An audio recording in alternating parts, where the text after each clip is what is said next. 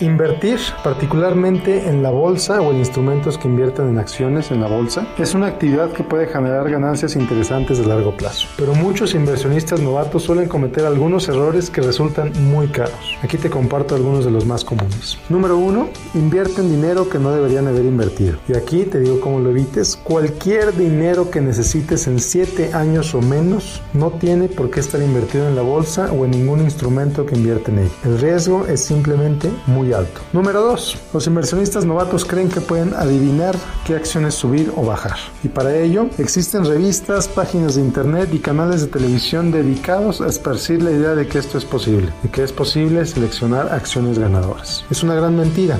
En realidad nadie lo sabe. Y si lo supieran, ¿por qué habrían de compartir esa información contigo y con los miles de televidentes y millones de lectores cuando podrían utilizarla para convertirse en las personas más ricas del mundo? Siguiendo con el punto anterior, el número 3. Los inversionistas novatos creen que alguien les puede enseñar cómo ganar en la bolsa. He visto cursos aquí mismo en El Paso, Texas, en Ciudad Juárez, incluso en Ciudad de México y en muchas otras ciudades, donde por un pago de alrededor de mil dólares o a veces incluso mucho más, enseñan a los asistentes supuestas técnicas para ganar en la bolsa. Y esto no te lo puedo decir de otra forma, son un engaño.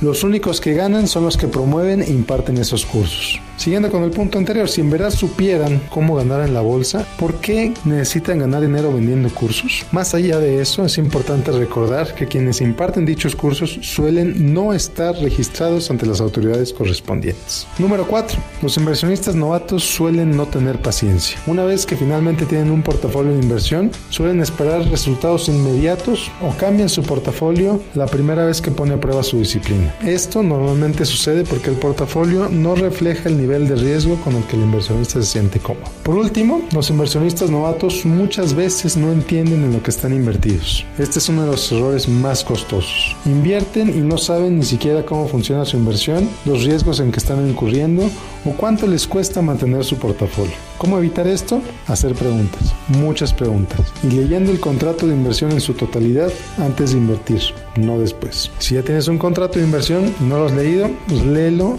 ahorita mismo. Como dije al principio, invertir en la bolsa puede generar ganancias interesantes a largo plazo, pero es importante hacerlo de manera informada, de manera diversificada y disciplinada, y muy importante evitar a los charlatanes, que hay muchos. Asegúrate que no inviertas ni un centavo sin entender lo que estás haciendo y no te dejes influenciar por los falsos gurús. Como siempre te invito a seguirme en facebook.com de Miguel Gómez Consejero. Soy Miguel Gómez, consejero financiero, Noticias MBS.